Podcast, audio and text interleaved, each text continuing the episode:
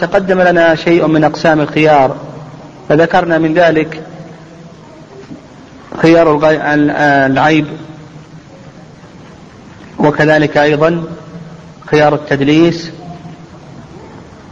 وكذلك أيضا خيار التخبير بالثمن وبينا في الدرس السابق صوره الأربع المرابحة والتولية.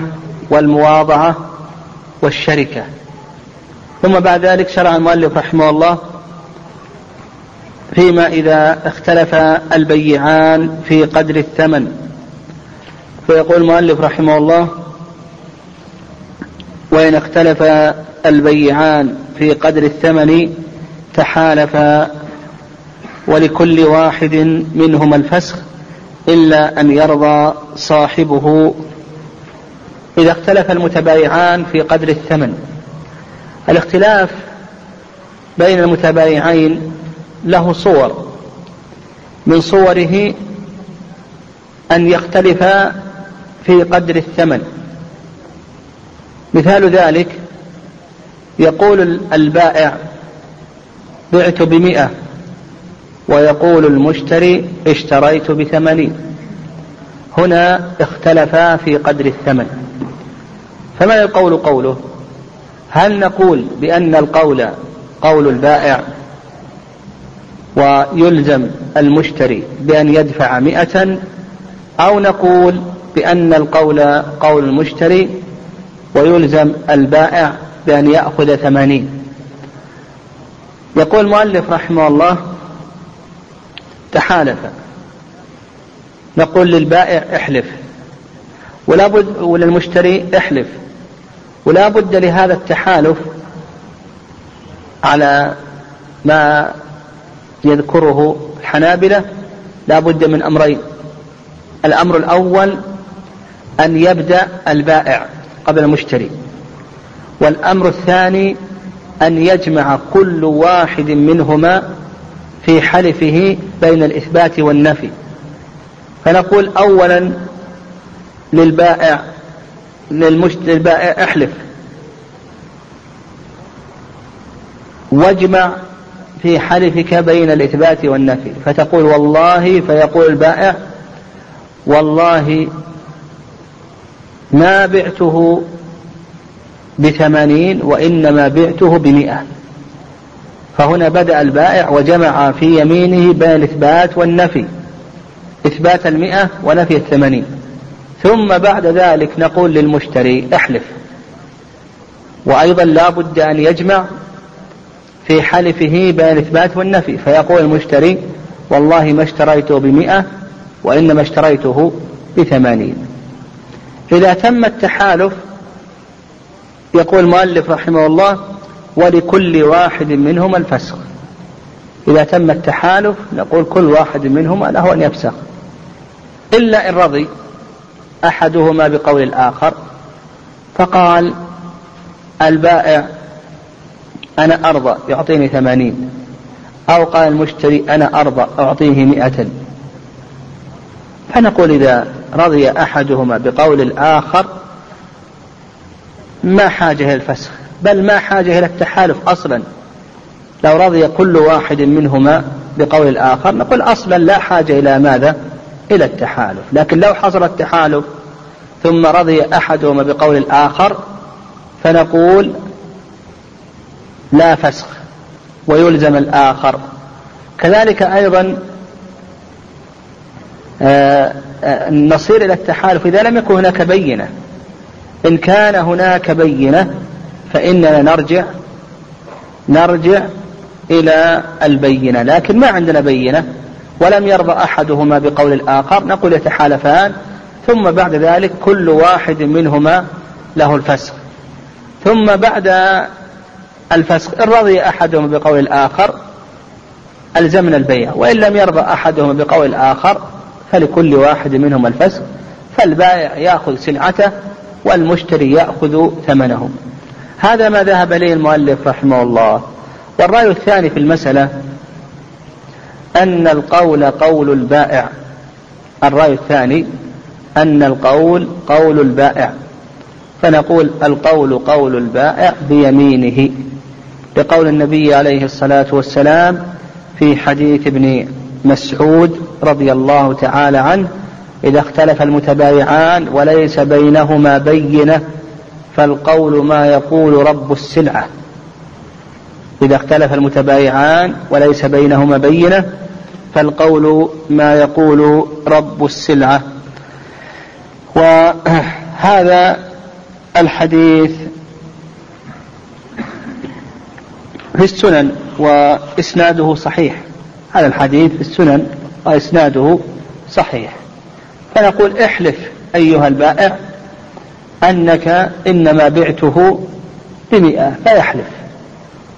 فبعد أن يحلف نقول للمشتري إما أن ترضى بكلامه وإلا تفسق.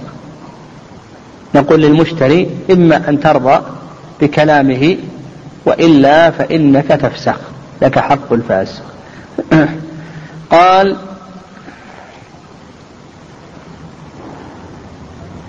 نعم. نعم هذه صورة من صور الاختلاف بين المتبايعين وهي الاختلاف في قدر الثمن. كذلك أيضا من صور الاختلاف إذا اختلف في أجل أو شرط. إذا اختلف في الشرط مثاله قال البائع أنا بعته السيارة بشرط أن أستعملها لمدة يوم أو يومين أو بعته البيت بشرط أن أسكنه لمدة شهر. أو قال المشتري أنا اشتريت بشرط أن يصلح في السلعة كذا وكذا وأنكر الآخر. فنقول بأن القول قول المشتري قول القول قول من ينكره. لأن الأصل عدم الشرط. أيضا إذا اختلف في أجل إذا اختلف في أجل. قال المشتري أنا اشتريت السيارة لكن الثمن مؤجل. قال البائع لا الثمن ليس مؤجلا. فنقول القول قول من ينكر الأجل. ومن هو الذي ينكر الأجل هنا؟ البائع. البائع هو الذي ينكر الأجل. نقول القول قول من ينكر الأجل لأن الأصل عدم الأجل. الأصل أن يكون الثمن أن يكون الثمن حالا. هذا هو الأصل. فإذا لم يكن هناك بينات تدل لقول أحدهما نرجع إلى الأصل. والأصل أن القول قول من ينكر الأجل أو الشرط. كذلك أيضا من صور الاختلاف بين المتبايعين إذا اختلف في عين السلعة إذا اختلف في عين السلعة. فقال البائع مثلا بعته هذا الكتاب. قال المشتري لا إنما اشتريته إنما اشتريته اشتريت منه هذا الكتاب. أو قال بعته هذه السيارة التي صنعت في عام كذا وكذا وجنسها كذا وكذا. قال المشتري لا أنا اشتريت هذه السيارة التي صنعت عام كذا وكذا إلى آخره. هنا اختلف المتبايعان. فنقول العلماء رحمه الله اختلفوا في ذلك فقيل بأنهما يتحالفان وقيل بأن القول قول بائع وقيل بأن القول قول المشتري. و الذي يظهر نعم الذي يظهر؟ أن الاختلاف هنا كالاختلاف في قدر الثمن. فنقول بأن القول قول البائع بيمينه تقول للبائع احلف. أنك إنما بعته هذه السلعة ثم نقول للمشتري أنت بالخيار إما أن ترضى بكلامه أو تفسخ. هذه ثلاث صور الاختلاف بين المتبايعين. الصورة الأولى في قدر الثمن الصورة الثانية في أجل أو شرط الصورة الثالثة في آه، عين المبيع يعني في المبيع. ثم قال المؤلف رحمه الله باب السلم. عن ابن عباس رضي الله عنهما قال قدم النبي صلى الله عليه وسلم المدينة وهم يسلفون في الثمار السنة والسنتين فقال من أسلف في تمر فليسلف في كيل معلوم ووزن معلوم إلى أجل معلوم. آه السلم في اللغة مأخوذ من الإسلام وهو التقديم. وأما في الاصطلاح فهو عقد على موصوف في الذمة. عقد فهو عقد على موصوف في الذمة مؤجل بثمن مقبوض في مجلس العقد. نقول في الاصطلاح عقد على موصوف في الذمة مؤجل بثمن مقبوض في مجلس العقد. وهو باختصار تعجيل الثمن وتأخير المثمن. تعجيل الثمن وتأخير المثمن. مثاله أن يقول له هذه ألف ريال تعطيني بعد سنة بعد سنتين. ألف صاع من التمر ألف صاع من البر آه، ألف كتاب صفته كذا وكذا ألف قلم صفته كذا وكذا آه، ألف ثوب صفته كذا وكذا إلى آخره. المهم أنه يعطيه الدراهم. والمسلم إليه يلتزم المسلم يعطي الدراهم. والمسلم إليه يلتزم بإحضار سلع. وهذه السلع كما قلنا موصوفة في الذمة ليست معينة. ما يقول من هذه الآلات أو من هذه الأقلام؟ لا. أقلام صفتها كذا وكذا ثلاجات صفتها كذا وكذا غسالات صفتها كذا وكذا إلى آخره. كما سيأتينا كل شيء ينضبط بالصفة يصح السلام فيه. موصوف في الذمة يعني غير معين. ما يقول هذه عشرة آلاف ريال تعطيني من هذا البر العام القادم. لا نقول هذا خطأ. هذا اعقد عليه بيع الآن. بيع عيان ما تعقد عليه سلم. السلم إنما يكون للشيء الموصوف في الذمة.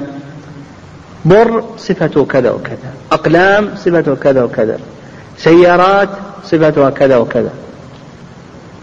هذا سلم عقد على موصوف في الذمة يعني قولنا موصوف في الذمة يعني غير معين مؤجل غير حال وسيأتينا إن شاء الله حكم السلم في الحال.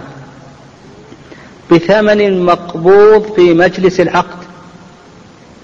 أيضا لا بد أن يكون الثمن مقبوضا في مجلس العقد. يقول هذه مئة ألف ريال تعطيني مثلا عشر ثلاجات أو تعطيني مثلا ثلاث سيارات بعد سنة سنتين آه، آه، خمسة أشهر سبعة أشهر إلى آخره هذا يسمى ماذا؟ ها؟ يسمى السلم يسمى السلم والسلم دل على جوازه القرآن والسنة والنظر الصحيح. أما القرآن فقول الله عز وجل يا أيها الذين آمنوا إذا تداينتم بدين إلى أجل مسمى فاكتبوه. قال ابن عباس رضي الله تعالى عنهما أشهد أن أشهد أن السلم المضمون إلى أجل قد أحله الله في كتابه. نعم أو أن الدين. الدين المضمون إلى أجل قد أحله الله في كتابه ثم قرأ هذه الآية. وأيضا من السنة حديث ابن عباس رضي الله تعالى عنهما أن النبي صلى الله عليه وسلم قدم المدينة وهم يسرفون في الثمار السنة والسنتين. فقال عليه الصلاة والسلام من أسلف في شيء فليسلف في كيل معلوم ووزن معلوم إلى أجل معلوم. والنظر الصحيح يقتضي ذلك. النظر الصحيح يقتضي ذلك. فإن فيه فائدة لأهل الصناعات والحرف والمزارعين. المزارع ما عنده دراهم. يحتاج إلى دراهم. فيأتي التاجر ويعطيها التاجر الدراهم ويستفيد من هذه الدراهم لأن المزرعة تحتاج. فيحرك مزرعته بهذه الدراهم والتاجر وش يستفيد التاجر؟ التاجر الآن دفع دراهمه دفع مثلا أعطى هذا الفلاح عشرة آلاف ريال لكي يقوم بالزراعة ويشتري الآلات ويستخرج الماء وش يستفيد التاجر؟ ها؟ زين صح. رخص الرخص. يستفيد الرخص. لأنه مثلا الآن دفع عشرة آلاف ريال. عشرة آلاف ريال آه لو أراد أنه يشتري بر أو يشتري تمر أو يشتري تفاح أو برتقال إلى آخره تأتي مثلا بألف صاح الآن. لكنه إذا كان مؤخر تبي تجيب له 1100 أو 1200 صاع يبي يستفيد 200 صاع زيادة. ففيه فائدة. فيه فائدة للفلاح. وفيه فائدة لماذا؟ لمن؟ للتاجر. أيضا صاحب المصنع اللي عنده مصنع. صاحب المصنع يحتاج إلى أموال لكي يدير المصنع. يدير يشتري الآلات يشتري المواد الخام يشتري أجور العمال إلى آخره. فصاحب المصنع يستفيد وأيضا التاجر يستفيد صاحب الأموال هذا. يستفيد رخص السلع. تكون السلع رخيصة. فهو يأخذ مثلا صاحب المصنع كذا وكذا ويتفق هو إياه إذا كان مثلا المصنع مصنع ثياب يقول أعطيك 2000 ثوب 10000 ثوب إلى آخره حسب ما يتفقان. وعلى هذا فقس أصحاب الحرف والمزارع والصناعات وإلى آخره. والتجار أيضا التجار الذين يشتغلون في تجارات السلع يأخذون هذه الدراهم ويشترون السلع. وصاحب الأموال هذه يأخذ منهم سلع بسعر نازل لأنه سيكون مؤجل عليه. مقابل الأجل هذا سينزل. وهذا طريق من طرق سد باب الربا. يعني لو سلك مثل هذا الطريق ما احتجنا إلى أن يذهب الناس إلى البنوك ويقترضون بقروض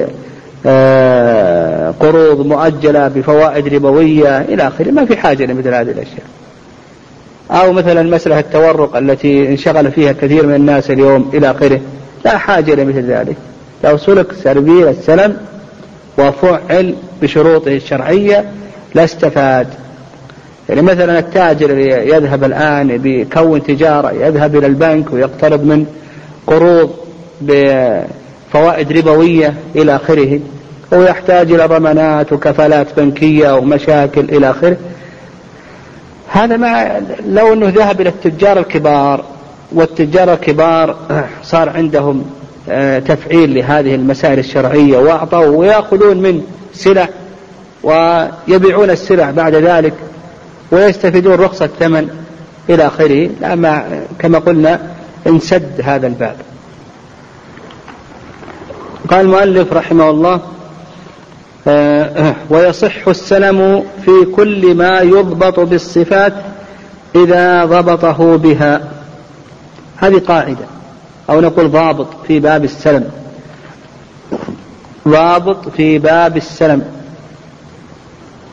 وهو كل ما أمكن ضبطه بالوصف فإنه يصح السلم فيه. كل ما أمكن ضبطه بالوصف فإنه يصح السلم فيه. وهذا يدخل فيه أشياء كثيرة وخصوصا في يومنا هذا. في يومنا هذا نقول يدخل فيه أشياء كثيرة وخصوصا في يومنا هذا. لماذا؟ ها؟ لأن الآن الآن السلع آه، تصنع بالآلات السلع الآن تصنع بالآلات فلا كاد تفرق. الآن لا تكاد تفرق بين هذه السلع وبين هذه السلع. بين هذا آه، الإناء وبين هذا الإناء. بين هذه الآلة وبين هذه الآلة. هذه كلها يمكن ضبطها بالوصف. في الزمن السابق الأشياء تصنع بالأيدي والأيدي وصناعة الأيدي هذه قد تختلف تختلف. ولهذا العلماء رحمهم الله إيه، بعض الأشياء يمنعونها وبعض الأشياء يجوزونها لأنها كما سلف كانت في زمنهم تصنع بالأيدي. وهذا قد يتعذر في الضبط بالوصف لكن اليوم هذه الأشياء تصنع عن طريق الآلات. تصنع عن طريق المكائن والآلات فتخرج السلعتان ولا تكاد تفرق بينها. فنقول هذه كلها تضبط بالوصف. فعندنا الضابط في ذلك أن كل ما أمكن ضبطه بالوصف فإنه يصح السلم فيه. وهذا هو الشرط الأول من شروط صحة السلم أن يكون مما يمكن ضبطه بالوصف. وكما ذكرنا اليوم اليوم أغلب السلع يمكن ضبطها بالوصف. الثياب تضبط بالوصف. الآلات الثلاجات الغسالات الأقلام الكتب أدوات الكتابة يعني أشياء كثيرة وعلى هذا فقس. هذه كلها تضبط بالوصف. فنقول بأن السلم يصح فيها. السلم يصح فيها. ومثل أيضا بالنسبة للحبوب تضبط بالوصف. البر الثمار كالتمر نحو ذلك تضبط بالوصف. الذي يختلف بالصغر والكبر قد يكون هناك أشياء تختلف بالصغار والكبار إلى آخره فهذه تضبط بالوزن. هذه نقول تضبط بالوزن. ومثل البقول والخضروات آه التي قد تختلف في آه آه تختلف في حجمها ونحو ذلك. نقول تضبط بالحزم.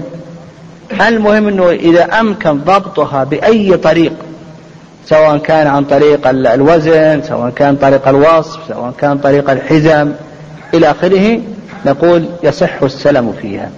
وعلى هذا لا يكاد يكو يك لا يكاد يوجد شيء لا يمكن ضبطه.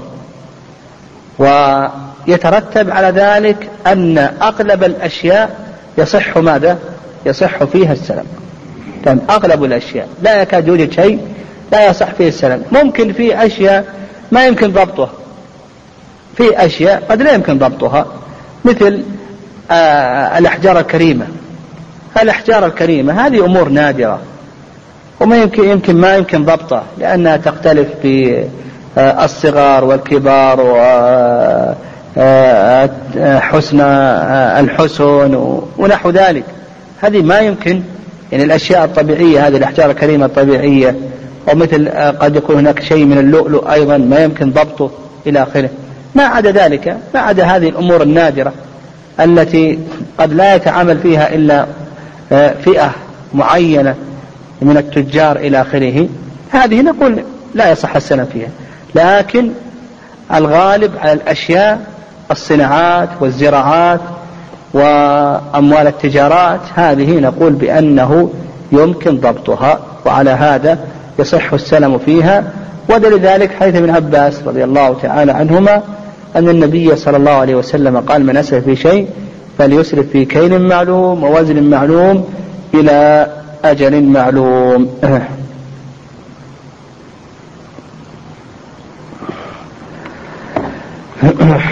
قال وذكر قدره بما يقدر به من كيل أو وزن أو ذرع أو عد.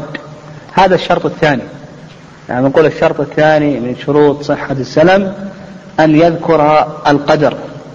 بعد أن يذكر الصفة أيضا يذكر القدر. آه مثلا آه أسلفه مثلا في أقلام. كم من قلم؟ أسلفه في بر. كم من صاع أسلفه في شعير كم من صاع إلى آخره. أسلفه في برسيم آه إلى آخره.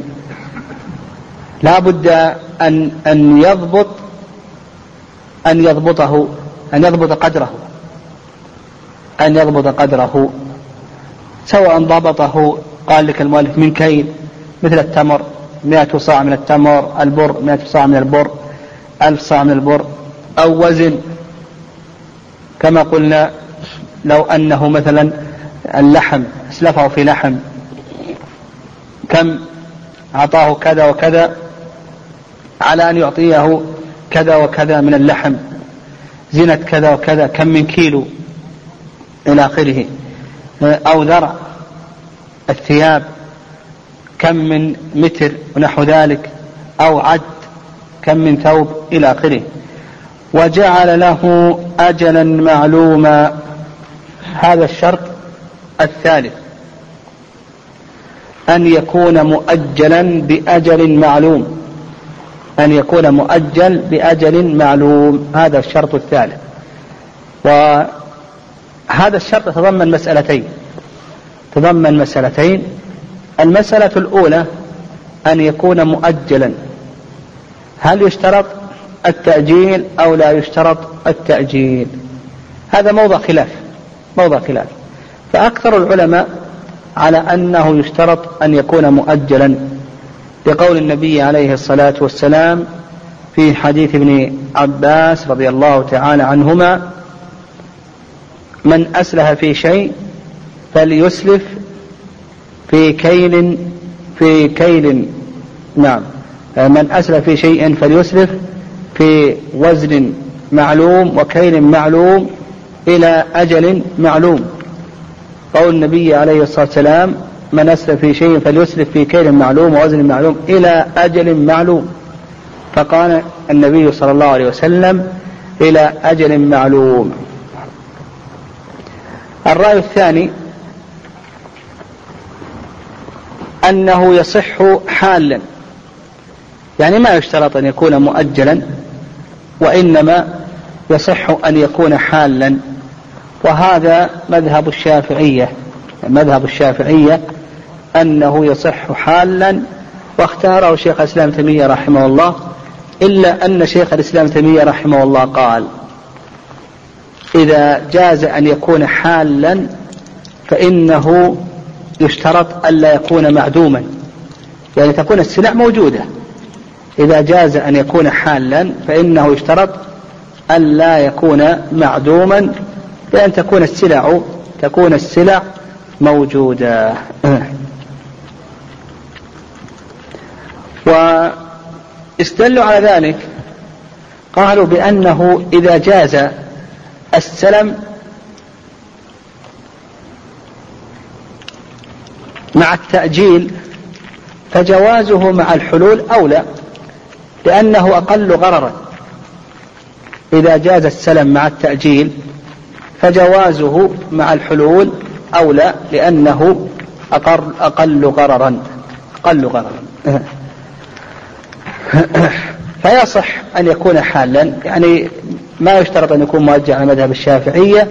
فيقول مثلا أسلفتك آه، ألف ريال على أن تعطيني على أن تعطيني كذا وكذا من البر أو أن تعطيني كذا وكذا من التمر أو أن تعطيني كذا وكذا من الثياب أو من الأقلام ونحو ذلك. قالوا بأن هذا جائز ولا بأس به.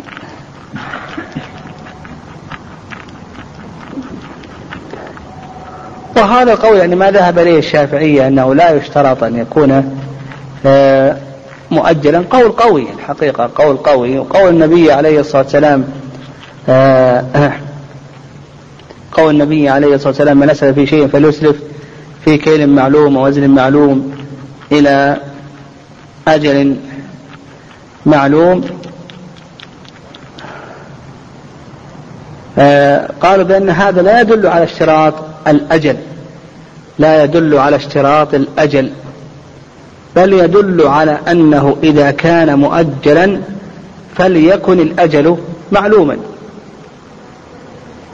وكما ذكرنا هذا القول قوي لكن إذا كان كذلك فإنه يعقد عليه عقد بيع ما حاجة إلى السلم. إذا كان كذلك نقول اعقد عليه خروج من الخلاف اعقد عليه عقد بيع لكن لو تم عقد سلم فيظهر والله أعلم أنه عقد صحيح. المسألة الثانية أنه لا بد أن يكون الأجل معلوما. كما قلنا لا بد أن يكون اجتمع مسألتين المسألة الأولى التأجيل والمسألة الثانية لا بد أن يكون الأجل معلوما. نعم لا بد أن يكون الأجل معلوما. لقول النبي عليه الصلاة والسلام من أسأل في شيء فأسأل في كيد معلوم ووزن معلوم إلى أجل معلوم. إلى أجل معلوم. فلا بد أن يكون الأجل معلوما. لأنه إذا قال مثلا أعطيتك ألف ريال على أن تعطيني كذا وكذا من البر أو من التمر أو من البرسيم أو من التفاح أو البرتقال إلى متى؟ لا بد أن يبين. وجوز بعض العلماء أن آه، يقيد بوقت الحصاد والجداد. نعم نعم يقيد بوقت الحصاد والجداد وهذا أخف من غيره. يعني مثلا لو قال تعطيني أسلفتك ألف ريال تعطيني وقت الحصاد وقت حصاد البر كذا وكذا من البر أو وقت جداد التمر كذا وكذا. هذا جوزه بعض العلماء وهذا آه، يعني الغرر فيه والجهالة آه، ليست كغيره نعم ليست كغيره.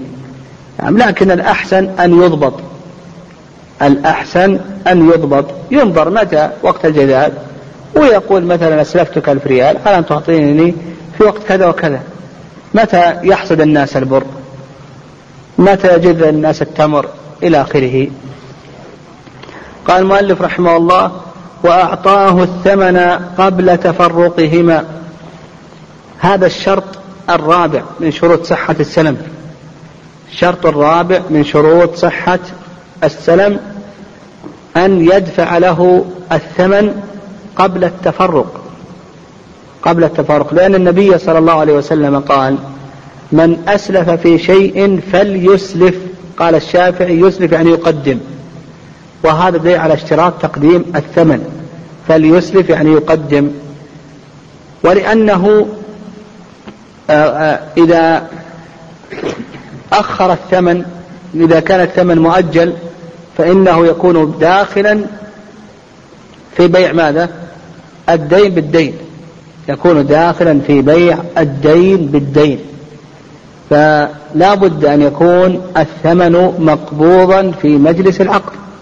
وعلى هذا إذا تفرق قبل قبض الثمن فنقول بأن عقد السلم هنا نقول بأنه باطل ولا يصح.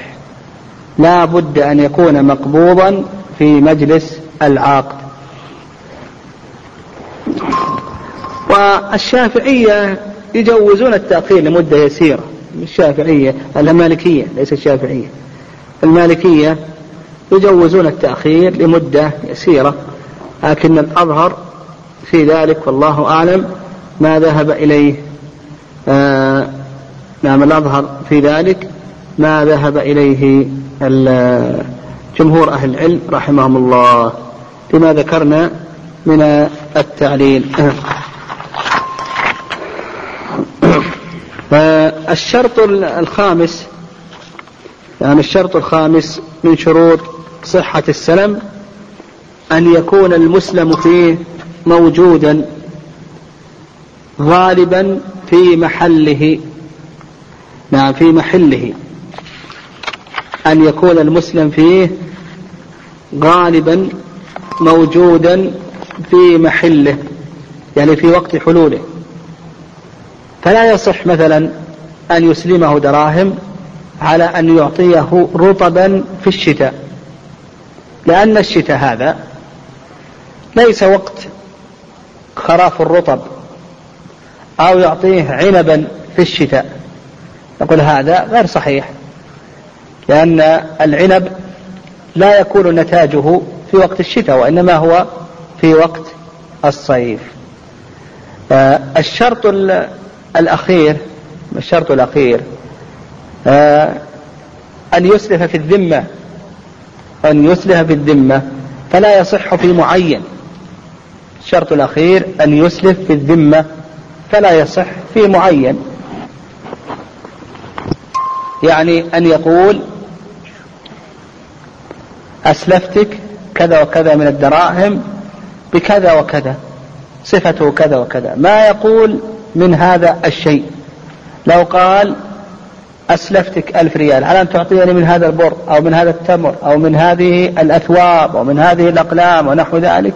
نقول هذا لا يصح لأن السلم إنما هو للموصوف في الذمة والبيع إنما هو للمعين فنقول إذا كان معينا اعقد عليه عقد بيع اعقد عليه عقد بيع. لكن لو قال من نتاج المصنع الفلاني. أريد سلع مثلا ثياب من نتاج المصنع الفلاني أو أقلام من نتاج المصنع الفلاني ونحو ذلك. أو مثلا قال أريد التمر من القرية الفلانية أو من مزرعة فلان. هل هذا جائز أو ليس جائزا؟ يقول الصواب أن هذا جائز ولا بأس به. هذا جائز ولا بأس به. فإذا قال مثلا أسلفتك ألف ريال على أن تعطيني آه، كذا وكذا من مزرعة فلان إلى آخره فنقول بأن هذا جائز ولا بأس به إن شاء الله. أو مثلا أسلفتك ألف ريال أو مئة ألف ريال على أن تعطيني آه، من المصنع الفلاني من الأثواب التي ينتجها المصنع الفلاني إلى آخره نقول الصواب أن هذا جائز ولا بأس به. لأنه موصوف في الذمة وليس معينا المعين هو أن يقول أسلفتك كذا وكذا على أن تعطيني من هذا البر أو من هذا التمر أو من هذه الأثواب. نقول هذه هي التي لا تجوز. قال المؤلف رحمه الله ويجوز السلم في شيء يقبضه أجزاء متفرقة في أوقات معلومة. يقول المؤلف رحمه الله يجوز السلم في شيء يقبضه أجزاء متفرقة في أوقات معلومة. وهذا يكون في الأشياء التي يحتاجها الإنسان كل يوم مثل اللبن مثل الخبز مثل اللحم ومثل في وقتنا الآن البنزين للسيارة نحو ذلك. مثل العلف للبهيمة إلى آخره. فيصح أن تسلم مثلا صاحب المخبز تعطي الخباز مثلا ألف ريال مقدمة على أن يعطيك خمسمائة خبزة كل يوم تأخذ خبزة أو خبزتين. فهذا جائز ولا بأس به. هذا جائز ولا بأس به. وإنما نص المؤلف رحمه الله على هذه المسألة لأنهم يرون أنه يشترط ماذا؟ أن يكون المسلم فيه ماذا؟ مؤجلا. قال وإن أسلم ثمنا واحدا في شيئين لم يجز حتى يبين ثمن كل جنس منهما. أسلم ثمنا واحدا قال مثلا هذه ألف ريال. في شيئين أي في شيئين مختلفين في بر وشعير. في بر وشعير. يقول المؤلف رحمه الله لم يجز حتى يبين ثمن كل جنس منهما. أعطاه ألف ريال قال اسلفتك ألف ريال على أن تعطيني مئة صاع من البر والشعير. تعطين مئة صاع من البر والشعير. يقول المؤلف رحمه الله ما يجوز حتى يبين ثمن كل جنس منهما. يقول هذه مئة صاع هذه ألف ريال بمئة صاع من البر والشعير. خمسون بر وخمسون صاع شعير. لا بد أن يبين ثمن كل واحد منهما. فيقول مثلا ستمائة للبر وأربعمائة للشعير. لا بد أن يبين. يقول ستمائة للبر وأربعمائة للشعير. قال وإن أسلم ثمنا واحدا كما قلنا ألف ريال مثلا في شيئين يعني في شيئين مختلفين كبر وشعير لم يجز حتى يبين ثمن كل جنس منهما. فلا بد أن يقول هذه الألف ستمائة مثلا البر وأربعمائة للشعير. البر قدره كذا والشعير قدره كذا ستمائة للبر وأربعمائة للشعير. قال ومن أسلف في شيء لم يصرفه إلى غيره. يعني من أسلف في شيء لا يصرفه إلى غيره. ويستدلون على هذا بما في سنن أبي داود أنه يروى عن النبي صلى الله عليه وسلم أنه قال من أسلف في شيء فلا يصرفه إلى غيره. يعني من أسلف في شيء فلا يصرفه إلى غيره. وهذا الحديث ضعيف هذا الحديث ضعيف. صورة المسألة أعطيته ألف ريال واتفقت معه على أن يعطيك آه، بعد الجذاذ بعد جذاذ التمر يعطيك مثلا تمر سكري. ألف ريال يعطيك آه، مثلا ألف صاع من تمر السكري. اتفقت على ذلك. جاء وقت الجذاذ وإذا آه، النخيل قد أصابتها الآفة. فقال بدلا ما أعطيك تمر السكري بعطيك بدلا منه شعير. أنت تريد مني الآن أعطيتني ألف ريال تبي تريد مني ألف صاع من السكري ما فيه سكري الآن. أعطيك شعير أو أعطيك بر ونحو ذلك. هل يجوز هذا أو لا يجوز هذا؟ يقول لك المؤلف رحمه الله بأنه لا يجوز لأنه يروى عن النبي صلى الله عليه وسلم أنه قال من أسلف في شيء فلا يصرفه فلا يصرفه إلى غيره. والصواب أن هذا جائز ولا بأس به أما الصواب الحديث ضعيف.